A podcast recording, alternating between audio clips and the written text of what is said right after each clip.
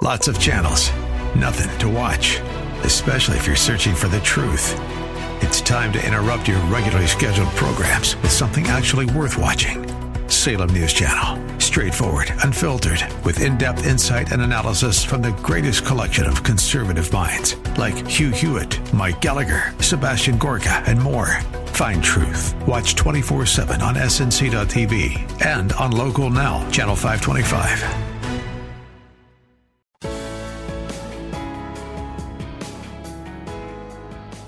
Like Bob on Facebook at facebook.com slash Bob Burney Live.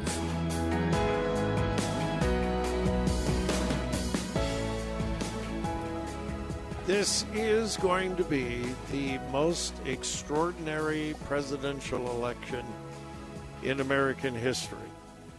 I know that's a prediction, but I think it's a very, very safe prediction. The uh, front running candidate in the Republican Party has multiple indictments.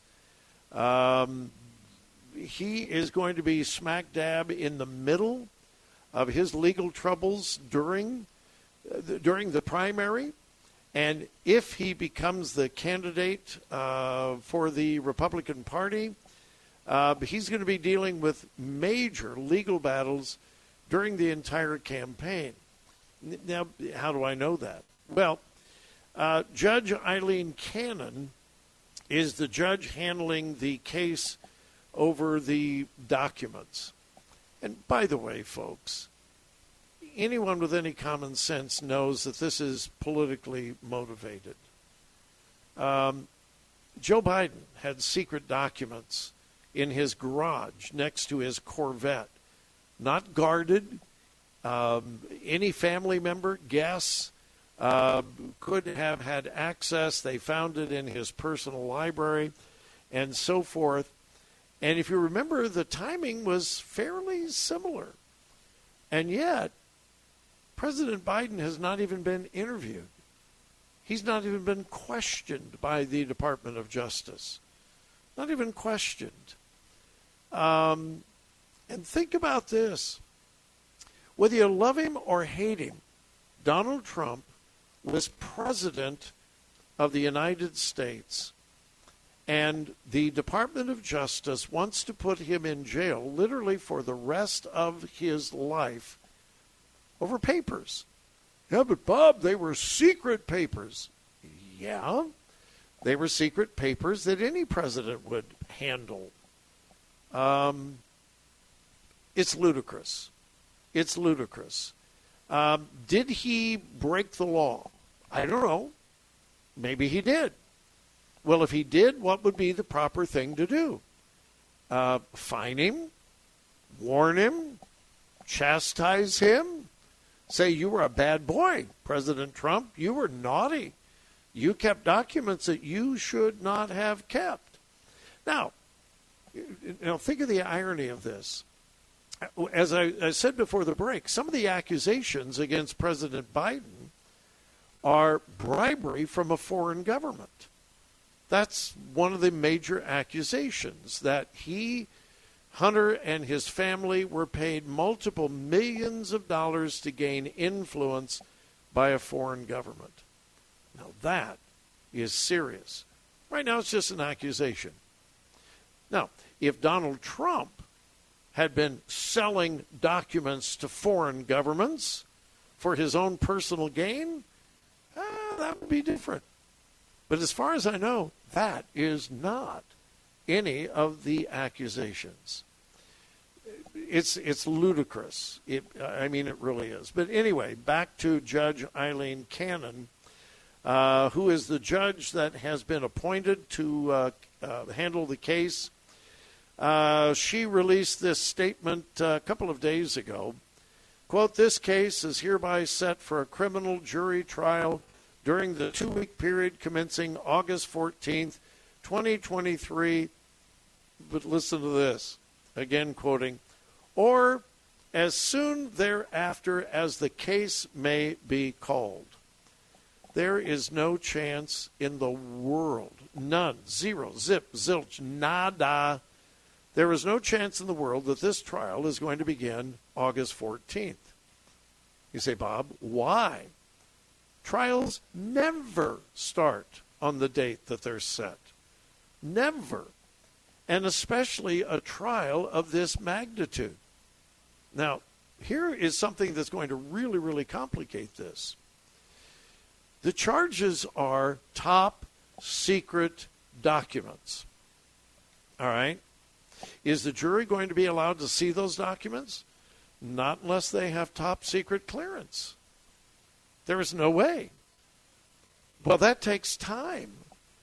Um, I many years ago, I got I, I've forgotten what level it was. I did not have top secret clearance, but I had security clearance way back years ago. I worked at an aircraft factory and we were working on a project for the U.S. Air Force, and it was very top, very secret, secret, secret. And I was handling engineering documents and so forth, and I had to get uh, a secret clearance. And I, again, I don't. Remember, it's been so many years ago. I don't remember the level, but it took time. They interviewed my parents. They interviewed high school teachers. They interviewed my friends. They interviewed my neighbors. You know, ah, it was it was a long, drawn out process if they have to give these jurors clearance, and why wouldn't they? Are the jurors supposed to take the word of the attorneys? Yeah, this is top secret. It's going to be a mess. And there is no chance in the world that this trial is going to take place on August 14th, which means this is going to be hanging over the head of Donald Trump through the entire primary season. We're going to have the leading Republican candidate with multiple indictments hanging over his head. And then I suspect this could, uh, if Donald Trump is the nominee, and many people are just assuming that he's going to be, uh, if he is the nominee, I suspect that this is going to carry over even as long as the general election in November. Now, think about how extraordinary that would be. The Republican candidate for president with 37 indictments. This is just one case. He's got the other cases in New York that he's got to deal with. Many people believe that he's going to be indicted in Georgia over election charges, election tampering, and, and so forth. Um, then, on the other hand, we have the oldest president in American history uh, who may be facing his own legal challenges with his son. Um, it, it is going to be an absolutely extraordinary election. Uh, unlike any election in American history, and um, on both sides, it indicates just how low the United States of America has gone politically. And I'm not saying that about Donald Trump. I'm saying about the whole political process. It is it is just sad. Uh, by the way, um, the House of Representatives has officially censured Adam Schiff. Uh, many people called him Shifty Schiff. He was uh, out in front with the Trump impeachment. Um, anyone with any common sense and objectivity knows that he repeatedly lied, lied, lied, lied about the Russia collusion thing with Trump. He said over and over again on the floor of the House and on TV, I have evidence that Donald Trump colluded with Russia. I have evidence. Well, he didn't. We know that. He lied. He absolutely lied and did it proudly, loudly, and repeatedly. When the Mueller uh, report came out and found there was no collusion whatsoever, did Schiff apologize? No. He, um, he doubled down. Okay. This is one, I can't remember, this has only happened a handful of times in American history that a member of the House of Representatives has been censured. What does it mean? Nothing. It's a public slap on the wrist. It is a public, you were bad, you were a naughty boy. Uh, seriously, that's, that's all that it means. But I am grateful that the House of Representatives called out this man who, for political gain, was more than willing to make up stories about the President of the United States and to pursue impeachment when he knew, when he knew that he was lying. I mean, if he stood up and said, I have evidence, and we find out he had no evidence, that's a lie. Uh, here's how I define a lie telling an untruth is not necessarily a lie. If you don't know that it's untrue, your motive is pure, you didn't know, it becomes a lie when you know that it's not true and you tell it anyway for your own personal gain. Adam Schiff lied, and the uh, House of Representatives has censured him. Uh, was he fined? No. Was he punished? No. Was he publicly humiliated? Oh, no. He uh, wore it as a badge of honor. We'll be back.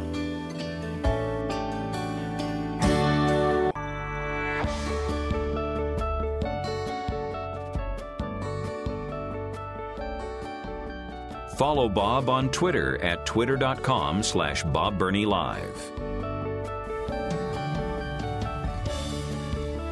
And welcome back to Bob Burney Live. We'll uh, wrap up this segment.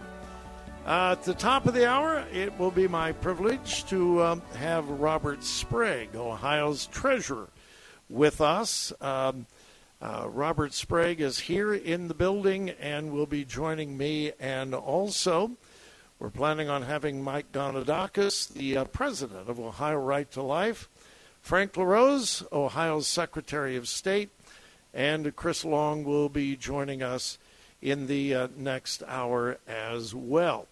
Uh, I am broadcasting live from Akron uh, for the uh, Ohio Christian Alliance Freedom Banquet. Uh, check out the Ohio Christian Alliance. They certainly should be on your radar. You should be familiar with what they're doing. Um, OhioCA.org is the website. OhioCA.org. Well, how about a little bit of good news? Um, the Biden administration has backtracked on the so called transgender mandate. And this indeed is good news. Now, the mandate actually it's a carryover from the Obama administration when Obamacare uh, came down the pike and it was removed then. Biden tried to reinstate it. And it was an attempt by the Biden administration to define sex to include gender identity for the purpose of health and human service regulations. Now, what that would have done, it would have required doctors, clinics, and hospitals to perform procedures to which they object, and insurance companies would be forced to pay for such procedures. Um, in other words, if you have a Catholic hospital or a Baptist hospital, Baptist hospitals are all over the South. I don't know of any up here. Um, we have Catholic hospitals. Anyway, you have a, a Catholic, Methodist, Baptist hospital, and they have religious objections to to surgically mutilating a child or even an adult to change their sex, their gender. This mandate from the Biden administration would have required hospitals to do that regardless of what their religious convictions were, and it would have required insurance companies to pay for them. Well, the Biden administration has announced they're backing off. Uh, Brent Leatherwood, who is the president of the Ethics and Religious Liberty Commission for the Southern Baptist Convention, released this statement. The Biden administration's decision to back down from the transgender mandate marks a significant victory in safeguarding the rights of medical professionals to operate in a manner consistent with their deepest held beliefs. This is an important development. We should take note of it because it not only represents a win for conscience rights, but also furthers efforts to shield vulnerable individuals who should never become pawns in the sexual revolution. Um, that's good news and rare that the Biden administration would backtrack on something like that. Then this is also good news. There's quite a battle down in Tennessee between pardon me, pardon me, between the state and Vanderbilt University. Vanderbilt University has a large medical center, and they have been right at the epicenter of the transgender movement, sexual reassignment surgery, etc., etc., etc. Well, the state passed a law, and the governor signed it into law prohibiting those procedures. Well, then word got out that Vanderbilt was going to do it anyway. They were so intent on doing this kind of radical surgery that they were going to do it anyway. Well, then when they were confronted with it, they said, "Oh no, no, no, no, we, no, we're." Well, anyway, uh, the battle is heating up because Vanderbilt University's medical center is now required to turn over patient medical records to the Tennessee Attorney General's office uh, as part of an investigation into medical billing fraud related to transgender medical services. Here is the contention. Whether it's true or not, I don't know. The contention is they were continuing to do this transgender surgery, but then they billed it as some other kind of surgery so they wouldn't get caught. So the Attorney General in Tennessee has told the medical center, uh, you're going to have to turn over records. We are going to do basically um, an audit. Um, so anyway, we will uh, we will watch that down in Tennessee. Uh, well, I don't have time to get into that story. Thirteen-year-olds and math scores. Yeah, that's not good news. All right, anyway, we're going to take a break. Uh, as I've been telling you, I am in Akron. And when we return, we will sit down and chat with the treasurer for the state of Ohio. We'll be back.